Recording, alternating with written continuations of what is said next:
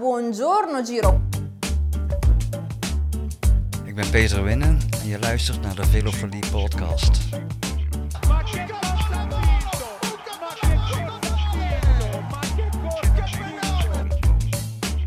Ik ben José de Kouwer en je luistert naar de Velofilie podcast. De Velofilie Podcast.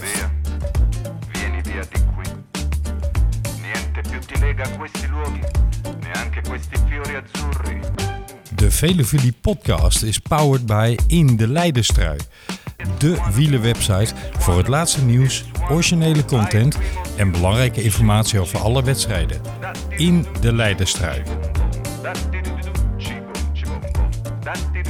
Fantastisch. Uit België groet José de Kouwer. Buongiorno dal Giro, beste wielenvrienden en vriendinnen. Welkom bij weer een nieuwe Velofilie Giro podcast. En we doen dit weer in een flitsuitzending. Dat betekent, we houden het compact en kort. We hebben flink wat te bespreken. Dus ik ga jullie meteen introduceren met Wesley. Welkom Wesley. En Jeroen. Welkom Jeroen. Buongiorno. Buonasera, buonasera. Eh, merci. We lopen alvast vooruit op de Tour, begrijp ik. Ja, we zijn er bijna. Nou, het is nog best een eind in de Giro. hey mannen, ik voel me vandaag een beetje zoals iemand die in het Holland Casino zit en daar 15.000 euro op zwart zet. Of die aan de pokertafel all in gaat omdat hij zijn verlies goed moet maken. Ik speelde vandaag Tim Melier. Terwijl ik gisteren uitgebreide interviews las. Tim Melier is moe. Tim Melier heeft nog nooit langer dan zeven dagen achter elkaar op de fiets gezeten. En ze heeft zich de bergen gisteren overgesleept. En die eh, was al bang voor de uitkomst van de etappe van vandaag. Kennen jullie dat gevoel? Nee, want ik heb eh, stuk gespeeld. Ja, daar was ik al bang voor. Ja, ja ik, eh, ik herken het wel enigszins. Ik snap wel, ik, ik, ik voel je pijn wel, eh Camille. Ja, ja, ja, ja, ja, ja. ja. Ik, ehm, nou heb ik eindelijk eens een keer mijn Scorito ehm, opstelling niet kort voor de deadline eh, verneukt door alles te gaan veranderen. En nou doe ik dit soort dingen, weet je wel. Ja, dat gaat helemaal nergens over. Anyway, we gaan lekker beginnen, mannen. Vandaag een etappe die ja, zich liet uittekenen naar het verwachtingspatroon. Want welke voorbeschouwing je over de Giro ook las, bij vandaag stond als uitkomst vijf sterren Peter Sagan. En raar. Nou, alleen bij de voorbeschouwing voor Jumbo-Visma niet. nee, oké. Maar ik Die- vraag die me af of je die moet vandaag. lezen als objectieve voorbeschouwing, Wesley. ja, misschien niet, maar eh, die, ging, die gingen vol voor Groenewegen vandaag. Maar Groenewegen ging er vol naar achteren. ja, ik had misschien nog wel als joker Groenewegen willen spelen, maar ik dacht nee, ik ga voor Melier. hey, Peter Sagan, ik heb hem in samenvatting gezien. Maar Wesley, jij hebt hem eh, integraal zo'n beetje gekeken, hè, vertelde je. Mooie etappe wel. Het was weer Bora all over the place. Ja, wel, je had ze eigenlijk al iets eerder verwacht. Ze, hadden, ze wachten één, eh, één bergje, er kwam een afdaling en daar begonnen ze eigenlijk op kop te rijden. En toen werd er wel echt een, echt een heel hoog tempo eh, gereden. En ja, de sprinters vlogen er eigenlijk af. Groenewegen was de eerste en die begon nog helemaal vooraan het peloton. Werd er goed afgezet, zodat hij een beetje naar achteren kon wijden. Ja. Maar ja, die vlogen zo snel af. Dat was eigenlijk al gelijk sloes. Dus ehm, Tjus, ja, ja Melier, Melier volgde. eh, maar ook nog een Nitolo, die ging er ook af. En ja, voor Hans Grohe maakte een- er wel weer een feest van. Want als ze het niet hadden gedaan, dan werd het wel een hele treurige middag voor mij. Maar ik heb toch... Jij hebt ook vorig jaar gekeken en we hebben het daar eerder al een keer over gehad. Vorig jaar was dit eh, ongeveer het vaste recept voor al, alle etappes die dit profiel zo'n beetje hadden. Her en der een iets wat pittige klim. En toch, vorig jaar mislukte het allemaal grandioos op deze manier. Had jij er vertrouwen in Ja. voor vandaag? Mm, Nou ja, toen eh, Molano ging van, eh van UAE, Mhm. Sagan ging er achteraan en Gaviria zat zo goed in het wiel bij Sagan, dacht Ja. ik wel even, oh jee, dit gaat weer verkeerd. Gaviria gaat het winnen. Maar ja, die, die heeft de topsnelheid echt niet meer. Dat, daar, dat, daar zit echt geen, eh, geen explosie meer in. Nee, die Hij is wel goed in vorm. Hij zit er wel echt overal bij. Maar Ja, maar Ja. je zag ook hoe, hoe hard Sagan uiteindelijk in de sprint, hoe hard hij daar de laatste bocht uitkwam. Die, die lag volgens op, die had zo'n ontzettend hoge topsnelheid, dat het voor Gaviria, die had dan nog misschien nog 100 meter, maar die zou er bijna onmogelijk meer omheen kunnen, zeg maar. Laat staan er overheen. Dat gevoel had ik tenminste. Ja, Sagan had nog wel een beetje een apart manoeuvre. Ging eigenlijk eerst naar de andere kant van de weg te gaan en toen toch niet. Ik denk als, als, als Gaviria nog een beetje wat, wat uitgebreider had geprotesteerd, dat er misschien nog wel een kleine discussie had plaatsgevonden. Ja, Ja, maar het- het- ik, hoorde, ik hoorde, volgens mij Karsten Kroon hoorde ik zeggen dat het goede vrienden zijn. Dus dan zal het inderdaad niet zo snel gebeuren. er was Ja, wel ja, even twijfel hè, bij- eh, Jan en Alleman of er een disqualificatie zou volgen. Dus eh, het zat wel op het randje. Ik weet, ik weet niet hoe jullie erover denken, maar wat mij ook in deze sprint uiteindelijk wel weer, eh, wel opviel, is, eh, is hoe belangrijk het is om, eh, om als sprinter vertrouwen te houden in, in je lead-out. Want Viviani die zat eigenlijk helemaal niet goed en Consonni die bracht hem best wel goed naar voren. En toen Consonni aanging, toen bleef hij alsnog, ik weet niet precies meer bij wie, maar hij ging niet met Consonni mee.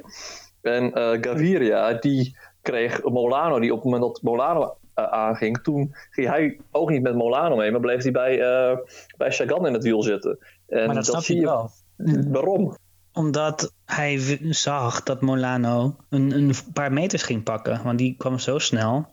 En hij dacht, nou dan moet Sagan het gat dichtrijden. Dan moet Sagan dus vroeg aangaan. En zit ik daarbij in het wiel. Ja, nou, ik vond deze ook Ik wel vrij logisch hoor, van, eh van Caviria uit. Behalve dat hij de snelheid niet had. Ik zou dezelfde manoeuvre hebben gedaan als hij. Maar goed, Ja, eh, wat hij ook gedaan had, hij had hem niet gewonnen. Want laten wij wel zijn, dit zou je toch eigenlijk nauwelijks meer een echte massasprint kunnen noemen. In de zin van dat de echte sprinters er niet bij waren. De snelste mannen deze Giro.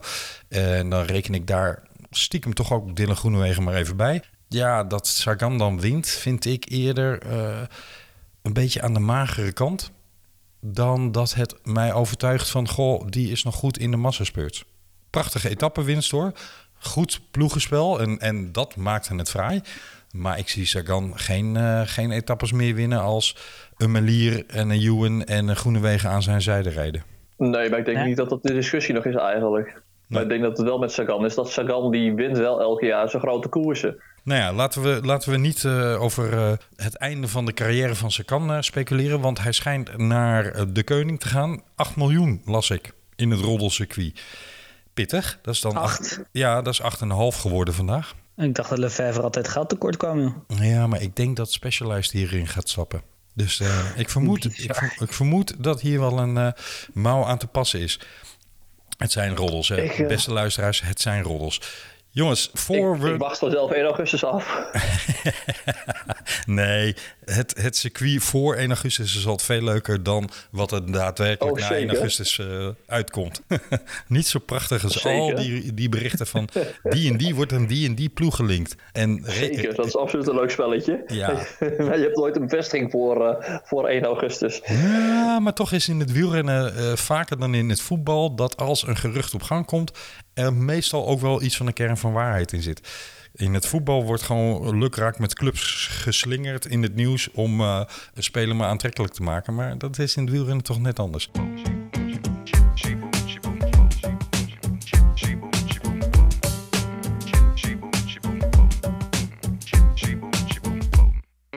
Hey, voor wij naar ehm, gisteren teruggaan, want we moeten eventjes stilstaan bij de allereerste etappewinst in een grote ronde van Igan Bernal. Wil ik eerst eventjes iemand feliciteren, namelijk we hadden een prijsvraag. Hoeveel Italiaanse etappe-overwinningen hebben we van de start van de Giro tot de eerste rustdag? Nou, die is, als jullie deze uitzending horen, beste luisteraars, vandaag. Wij nemen dit op maandagavond op, dus inmiddels is bekend hoeveel dat er zijn. En dat zijn er één.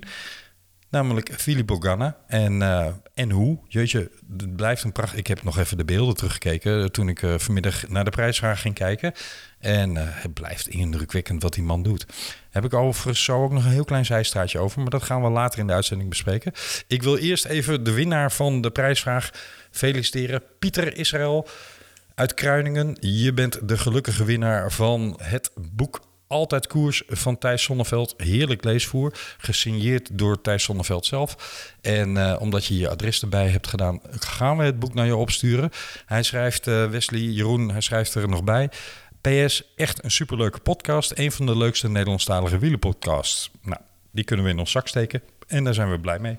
Dus dankjewel Pieter voor het compliment. En eh, het boek van Thijs Sonneveld gaat onderweg naar Kruiningen. Jongens, gisteren Egan Benal. Stel, je bent Koen, Koen Bouwman. Stel, je bent een nog jonge prof die zo af en toe zijn dag uitkiest... waarin er flink wat geklommen wordt. En je koerst de hele dag slim. En je bent letterlijk eerst het bordje van andere man aan het leeg eten. En doet eigenlijk alles goed tot aan de laatste kilometer van de etappe. En je komt uiteindelijk bij de koploper Bouchard uit. En je hebt nog een beetje overschot, want je bent tenslotte naar die koploper toegereden. En dan kijk je eens naar links en dan rij je bijna tegen een eh, televisiemotor van de RAI, of wat was het aan. En dan kijk je nog eens naar, eh, naar rechts en dan kijk je Bouchard aan en dan denk je, over 100 meter ga ik. En dan hoor je dit. Wat is er dan gebeurd? Ja, Egan Bernal, die, eh, die was helemaal... Ik denk dat ontketend misschien het goede woord was. Die had echt een, b- bijna, bijna een rode, rode lap voor zich. Dat was geen normale demarage hoor. Dat was, eh, Het was echt... die had, die Wat- moest even wat frustratie uit zijn benen trappen volgens mij. Ik weet niet, eh, ik weet niet of hij een fijne schoonmoeder heeft of iets, maar daar, moest echt, daar moest echt wat uit. Ik denk dat hij eh, alle kritiek en alle, alle schrijfsels over het tijdperk Benal is geweest er even uittrapte. Hij schakelde. We zijn helemaal aan het eind van de etappe aangekomen. Maar misschien moeten we daar ook gewoon blijven. Want dat was natuurlijk het meest spectaculaire moment van de, van de etappe gisteren. Hij schakelde op de grindstrook. Op een gegeven moment nog eens even naar de Big Chainring. En jeetje mine, wat, wat zette die man erachter, joh. Chicone deed een aanmächtige poging om in zijn wiel te blijven. En eh, dat, dat bezuurde hij nog best wel in de laatste 100, 200 meter. En verder kon gewoon niemand hem houden. Vlaashoff, En ik wil zo even aan jullie voorleggen of het nou misschakelen van Remco Evenepoel was... of van tevoren bedachte tactiek, laat maar een gaatje vallen. Maar Evenepoel kwam toch nog aardig terug in de laatste 500 meter... terwijl hij toch eventjes leek stil te vallen. Maar Egan Bernal, joh, hij mag dan rugpijn hebben... want hij heeft aangegeven nog steeds last van zijn rug te hebben. Zeker aan het begin van etappes. Maar als hij dit met rugpijn kan... dan ben ik bang voor de rest van de deelnemers... dat we kunnen zeggen, kruis erover. Geeft mij dan ook maar rugpijn hoor. Ja, ja, precies. Zo wil ik ook wel op de fiets zitten. Eh, Ja, dit lukt mij zonder rugpijn namelijk ook niet. nee. Ja, maar, de, nee, maar dit was indrukwekkend, is- toch? Ja, maar ver, maar ver uit indrukwekkend. Is dat een woord? Is dat een uitdrukking? Ver uit indrukwekkend? Nou, Ja, ja overal.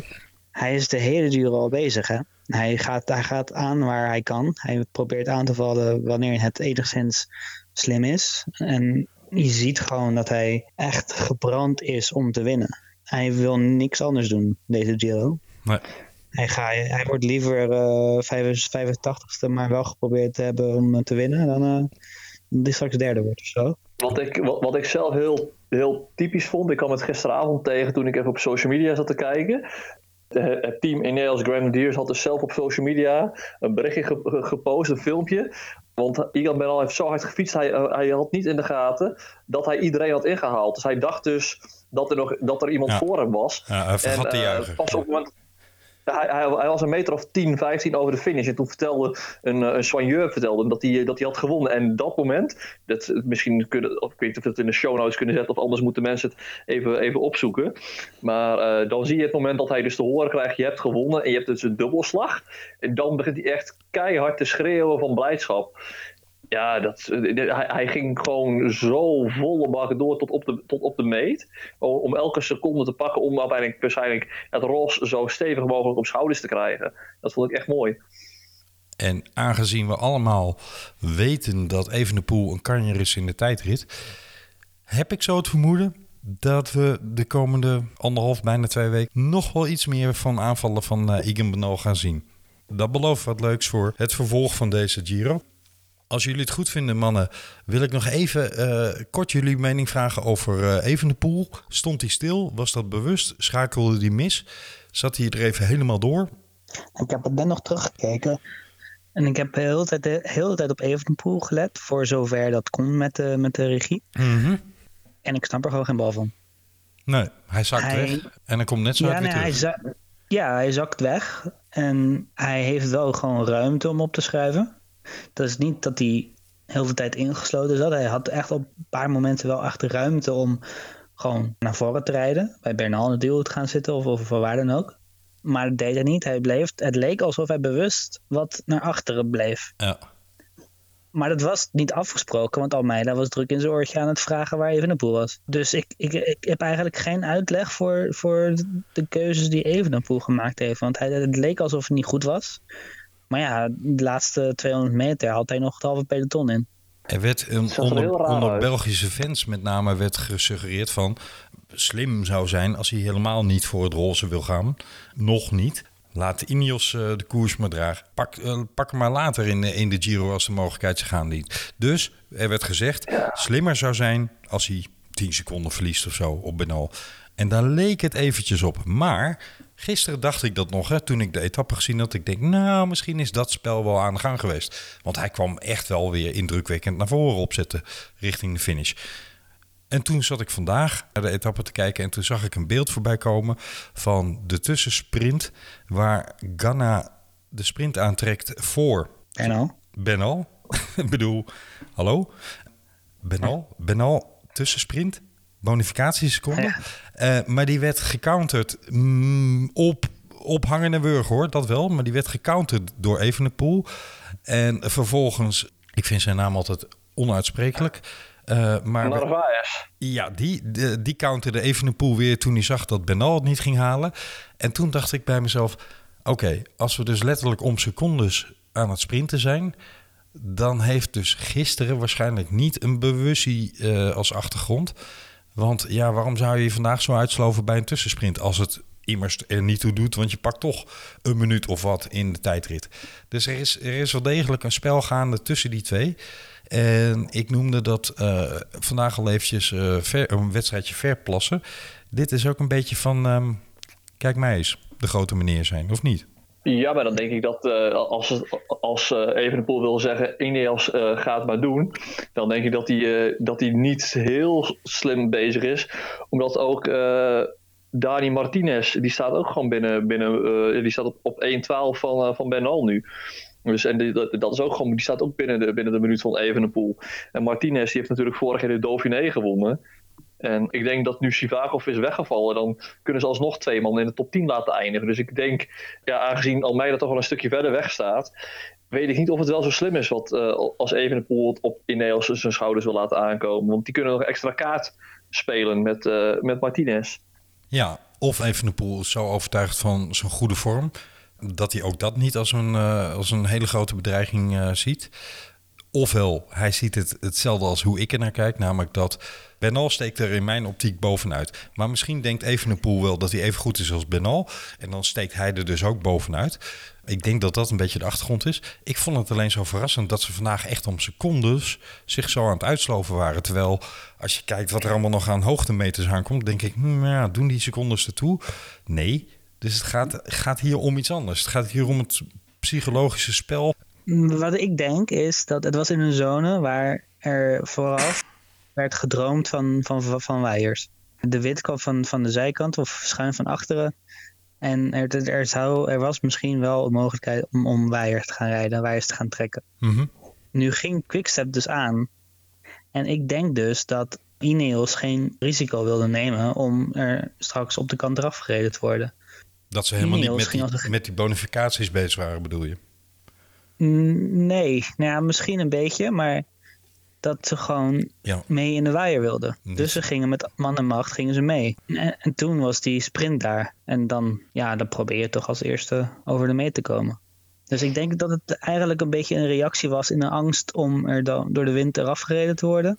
Het geeft in ieder geval aan dat we op dit moment in de Giro, en we hebben echt al prachtige etappes achter de rug, maar op dit moment in ieder geval nog met een secondenspel bezig zijn. Sterker nog, de hele top 10 staat nog zo ongeveer binnen de minuut. Dus wat dat betreft is de Giro nog open.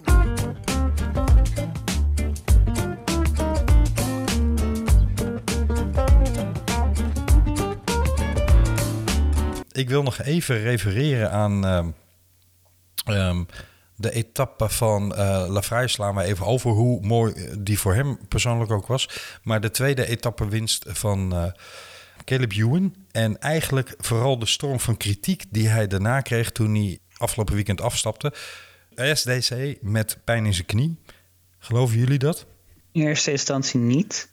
Maar ik heb eh, net nog een eh, interviewtje gelezen. En, en ja, daar, daarin geeft Ewan toch wel een beetje aan dat hij zelf super teleurgesteld is. En dat hij het helemaal niet zo had gewild. En op zich, ja, geloof ik het wel. Ja. Want anders, waarom zou je dan niet op de rustdag uitstappen? Waarom, ik bedoel, vandaag had hij nog best wel een een aardige kans om te winnen.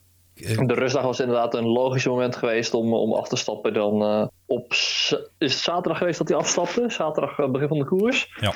Ja, ja, dat is inderdaad. Dan was het inderdaad logisch geweest als hij als die vandaag nog, eh, nog had geprobeerd om, eh, om er drie, eh, drie op te rapen. Het verrassende was, Dus jongens, ja. jullie zeggen allebei... dit was niet het moment om af te stappen. Er is een ander moment wat beter of logischer was om af te stappen. Maar zowel Eddie als Axel Merckx hebben juist stevige kritiek geuit... omdat hij is afgestapt. Niet het moment waarop, maar gewoon het feit dat hij überhaupt afstapt. Eddie Merckx heeft gezegd, dit is eh, onrespectvol naar de mooie wedstrijd die de Giro is. Zo ga je niet met de Giro om. Gebeurt toch al jaren Ja. dit? Of ben ik nou... eh, Ja, dat. Maar ik ben dan ook, ik, ik ben dan ook vooral heel erg benieuwd of Eddie en Axel zo meteen in de Tour ook, eh, ook hetzelfde gaan verkondigen. Want dan gaan er gegarandeerd ook heel veel topnamen uitstappen ja. voor de Olympische Spelen. Het is geen nieuw verschijnsel dit, hè? Ik vond, Nee, ik, eerlijk gezegd, het zal mij een zorg zijn of... eh, en iedere eh, beschouwer die van tevoren een beetje verdiept heeft in... wie gaan er in de Giro starten enzovoorts... die had al een vermoeden, nou, het zou best wel eens kunnen dat Ewan gaat afstappen. Dus dit, dit kan niet als een verrassing voor wie dan ook gekomen zijn. Dat hij het dan op zaterdag doet en niet op de rustdag, boeien. Hè? Dat is eh minor detail, toch? Hij had zich misschien nog twee bergetappes door moeten sleuren om het vandaag te proberen. Maar waarom zou hij, als hij daadwerkelijk kniepijn heeft, dat forceren? Ik snap die kritiek niet heel goed. Nee, ik ben het met je eens. Ik eh, zou graag een discussie met je willen aangaan, maar eh, nu niet. Zit er niet in vandaag, Wesley. Nee. nou, misschien wel als we naar een, een blokje met eh, ook nog ander wielernieuws gaan. Want we hebben nog wat ander wielernieuws. En ik wil eigenlijk even beginnen met een kleine rel die onder andere op Twitter plaatsvond. In de Ronde van Hongarije vond Rudy Barbier het nodig in de sprint, ik dacht in de laatste etappe, om Zeker. de net herstelde eh, en terug in koers gekeerde Mike Teunissen in de sprint naar achteren te trekken. En je ziet op de vertraagde beelden dat hij dat dusdanig doet dat Mike Teunissen echt wel een sweeper krijgt. Die moet een zijdelingse beweging met zijn fiets maken om eh, overeind te blijven. En eh Mark Teunissen heeft na afloop op Twitter geschreven van... eh, nou, ik weet niet wat een achtste plaats in een sprint waard is aan geld... maar blijkbaar voldoende om je collega-wielrenners in gevaar te brengen. Eh, nee, hij heeft een bericht van iemand anders geretweet. Het was niet eens zijn eigen bericht. Maar daar had hij die tekst aan toegevoegd. En toen reageerde Rudy Barbier met een, in mijn ogen, echt verbijsterend debiele reactie. Die zei: hey, ik zit op hetzelfde vliegveld als jij. Als je me iets te vertellen hebt, kom je maar langs. Maar je kunt ook als een achtjarige blijven huilen op Twitter. Gelezen, mannen? Ik heb, Zeker. het niet, ik heb het niet gelezen. En eigenlijk ook niet gezien, moet ik heel erg eerlijk eh, toegeven. Maar nu je, Ja, dit, ik heb- ik heb nu het- je dit verhaal hoort, wat vind je dan van die reactie van eh, Rudy Barbier, eh, Wesley? Ik denk niet dat hij de prijs voor hoogste IQ gaat winnen. Ik denk wel dat hij een maand extra schorsing krijgt als hij geschorst wordt vanwege die reactie. maar dat zou dan zijn verdiende Ja. loon zijn. Ja, Jeroen? Ja, nou ja, kijk, inderdaad, die, die, die schorsing lijkt me dan evident dat die, dat die er gaat, gaat komen. Want ik, ik heb zo ook de beelden gezien en het is, ik weet hoe snel ze hebben gereden. Alleen als jij in een massasprint, volgens mij een van de, een van de regels die de UCI dit, dit jaar heeft vastgesteld, is dat je je handen aan het stuur moet houden. Dat is niet Eh, nieuw hoor. helemaal Dat is in een massasprint. Ja. Ja, nee, maar ik bedoel, dat, wordt, wordt nu dus weer extra, extra streng wordt, wordt er bovenop gezeten. Ja. En dit was gewoon, dit was echt een absurde move die, eh, die Barbier hier, eh, hier- hier maakt. En nee, dan ook nog vervolgens die reactie. Kijk, Bouhanni die gaf aan, waar die uiteindelijk twee maanden een schorsing voor kreeg. Toen hij Jake Stewart bijna de hekken inreed, gaf hij aan dat het per ongeluk ging. En dat hij volgens mij dat hij hem niet had gezien of iets in strekking. Ja, volgens mij kan Barbier hier niet erop dat, hij, dat het per ongeluk ging. Helemaal na deze reactie. Dus eh, ik denk dat het inderdaad, wat, eh, wat Wesley zegt, hij zal het inderdaad niet, niet een IQ-test gaan winnen, nee. Ik hoop dat hij door de UCI gekapt en geschoren wordt. Haha, ja. woord- woordspeling. Hij maakt hem gewoon, hè? Hij maakt hem gewoon. Ja, ja. We hadden nog meer ik wielernieuws. nog even inhaken? Ja, zeker. Dat wilde ik net in je Ik vragen. wil, er, ik wil er wel even inhaken als we dan toch, als we dan toch in, in, in de, de Tour de Hongarie, hè, of hoe we hem ook moeten uitspreken, als we dan ook in de Ronde van Hongarije zitten, dan vind ik het wel, eh, wel opmerkelijk dat er een, eh, een jongen van 19 op het podium is geëindigd in het eindklassement. Mhm. Eh, Antonio Tiberi, of ik weet niet hoe het uit moet spreken met, eh, met de Italiaanse tongval, alleen hij is 19 jaar hij is pas een, eh, pas een paar maanden prof bij Trek Segafredo. Ja, mijn En hij, talent. eh, hij wordt gewoon. Als je op je 19 inderdaad, en dan is het misschien niet een, niet een heel strak bezette koers. Alleen als je dan al, al derde kan, kan worden, dat, dat vind ik toch wel vrij knap, ja. Ja, eh, absoluut. Daar gaan we nog wel meer van horen in de toekomst. En als we de toekomst noemen, kunnen we meteen een sprongetje maken naar het verleden. Behalve dat het verleden nog steeds het heden is. Namelijk, wat een ingewikkelde formulering om te zeggen, dat Der Gorilla gewonnen heeft, jongens. What year is it? Wint, Kruipel wint. Ja, eh, wanneer komt Marcel Kittel terug, vraag ik me af. Nou, Dumoulin is al terug. Dumoulin is al terug. Ja, die is wel echt, echt net even van een jaartje of wat eh, later qua winst eh, uitslagen met name. Maar ehm, ja, nee. Nou, grappig. Davide, Rebellin komt er maar in. Ja, we hebben in Colombia ook nog een paar van die mannen rondrijden. Hè? Eh, gevorderde leeftijd. Eh, goed voor de grijze trui. Nee, ja, de, de, de gorilla wint weer eens een koers. En eh, dat is verdiend. Ik vind het mooi dat hij in zijn laatste koersjaar toch nog, eh, toch nog een prijs weet te pakken. En Alexander Christophe geklopt, hè? Ik bedoel, Christophe is echt geen. Die, dat is geen pannenkoek. Nee, Die heeft hij toch nog geklopt. daarom. Chips, chips. Da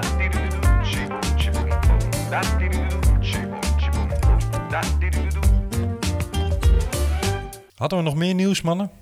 Ja, Dumoulin heeft eh, een interview gegeven. hey, die heb ik gemist. Vertel. Oh, die heb je gemist? Ja. Jij ook, Jeroen?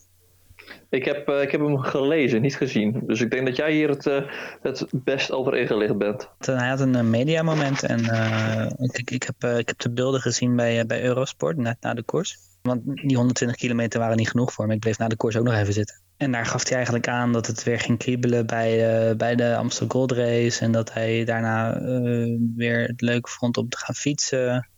Daar, daar kon hij volmondig ja op zeggen. Maar hij zei ook, eh, op dit moment vind ik het leuk genoeg om, om nog prof te zijn, zeg maar.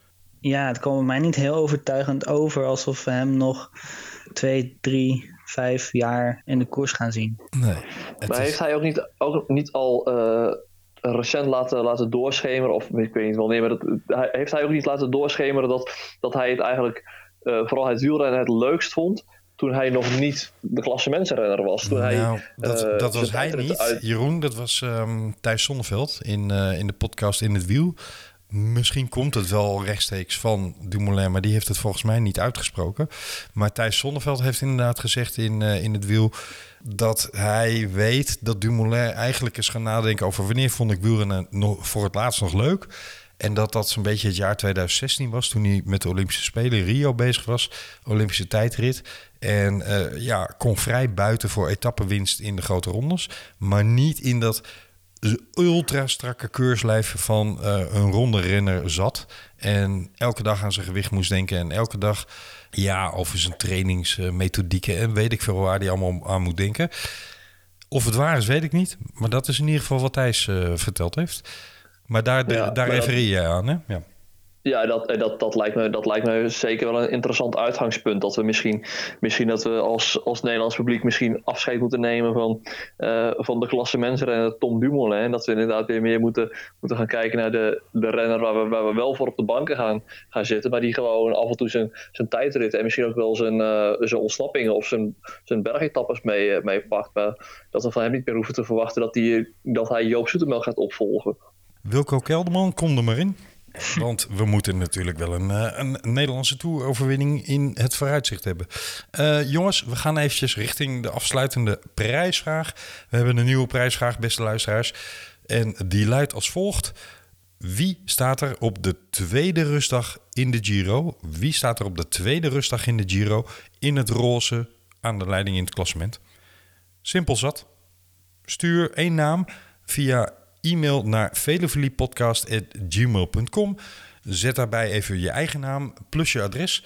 En de winnaar van deze prijsvraag krijgt van ons een lekker Italiaans drankje toegestuurd. En daar kunnen we over corresponderen wat dat dan wordt. Dus daar zit een keuzemoment in. En als je dan toch bezig bent, kun je misschien ook een recensie neerzetten op Apple Podcast of je via Apple Podcast of Spotify of welke podcast grabber je ook gebruikt. Abonneren op onze podcast. Wij doen het met veel liefde en plezier.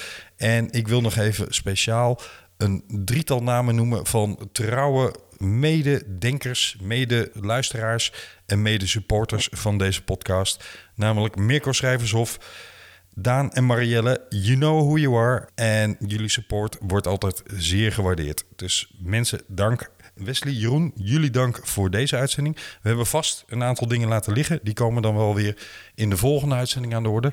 Wij zijn er weer, beste luisteraars. En ik vermoed dat wij ons, Jeroen, Wesley, gaan melden na de Strade Bianca rit. Eens? Dat, dat, dat denk ik wel. Anders neem ik hem alleen op. En dat komt helemaal goed. Het wordt morgen, een, een- nu als jullie dit horen luisteraars, een hele lange rustdag. Want oh jongens, wat heb ik al zin in de dag erna. Och, och, och, och, och. Ja, het wordt echt, het wordt echt feest. Ik hoop dat het gaat regenen. Ik, weet, ik, weet niet, ik heb niet gekeken naar de, naar de weervoorspellingen, moet ik zeggen. Maar eh, Oh, wacht even trouwens. Voordat we echt afsluiten, we slaan echt even een essentieel ding over. Ik had hem op mijn lijst en ik sla hem voorkomen over. We moeten het nog heel kort even over Matej Mohoric hebben. Al is het maar om te melden dat hij zelf op Twitter heeft geschreven dat hij op een lichte duizeligheid en heel klein beetje hoofdpijn na eigenlijk niks mankeert. Eh, hij heeft een lichte hersenschudding. Maar jongens, jongens, jongens, jongens, jongens, wat heeft die gast een engeltje op zijn schouder? een Ja, ik vond hele eng. Ja, precies, precies wat, wat Wesley zegt. Eng, dat vooral. Het was echt, eh, echt een hele, hele ongelukkige valpartij. Dat is ook niet... Ik hoorde mensen zeggen dat hij risico's nam en alles, maar... Onzin. Volgens mij, ja, als iemand kan dalen, dan is het Mohoric wel. Ik denk dat niemand kan beoordelen hoe Mo- Mohoric daalt. Dat mag hij lekker zelf bepalen, want we gaan ook niet aan Messi vertellen hoe hij moet voetballen. Dus eh, Dat is een, Hij- eh, een, een, een, een pijnlijke en gevoelige om die ge- ge- vergelijking te trekken. Want de kans bestaat dat Koeman dat binnenkort inderdaad niet meer mag doen. Eh, maar dat terzijde. Nee, weet je, volgens mij reed Mohoric eh, als tweede in die afdaling achter iemand. En die reed net door twee gaten heen. En Mohoric net niet. Of, of deed een poging daartoe, waardoor zijn achterwiel wegglipte. De druk wegschoof. Hij kon dat nog corrigeren, maar omdat de druk op zijn voorwiel kwam, reed hij eh, in een ander gat. En ja, knalde die. Hij stond gewoon in één keer stil. en vloog over de kop. Ik heb het zelf één keer meegemaakt in mijn eh, actieve fietscarrière. Toen in het donker tegen een reflectorpaaltje aan. En ik kan je vertellen, zo'n paaltje haal- haalt de vaart er aardig uit. Gelukkig kwam ik eh, net zo gelukkig terecht als, eh als Matej Mohoric. Want ik brak ook niks, behalve mijn voorwiel, dat wel. Maar eh, ja, het zijn geen fijne valpartijen deze. Want je kunt je nergens tegen schrap zetten. En het gebeurt in zo'n split second. Dit zijn echte gevaarlijke valpartijen. Waarbij iemand ook echt ernstig nekletsel enzovoorts kan oplopen.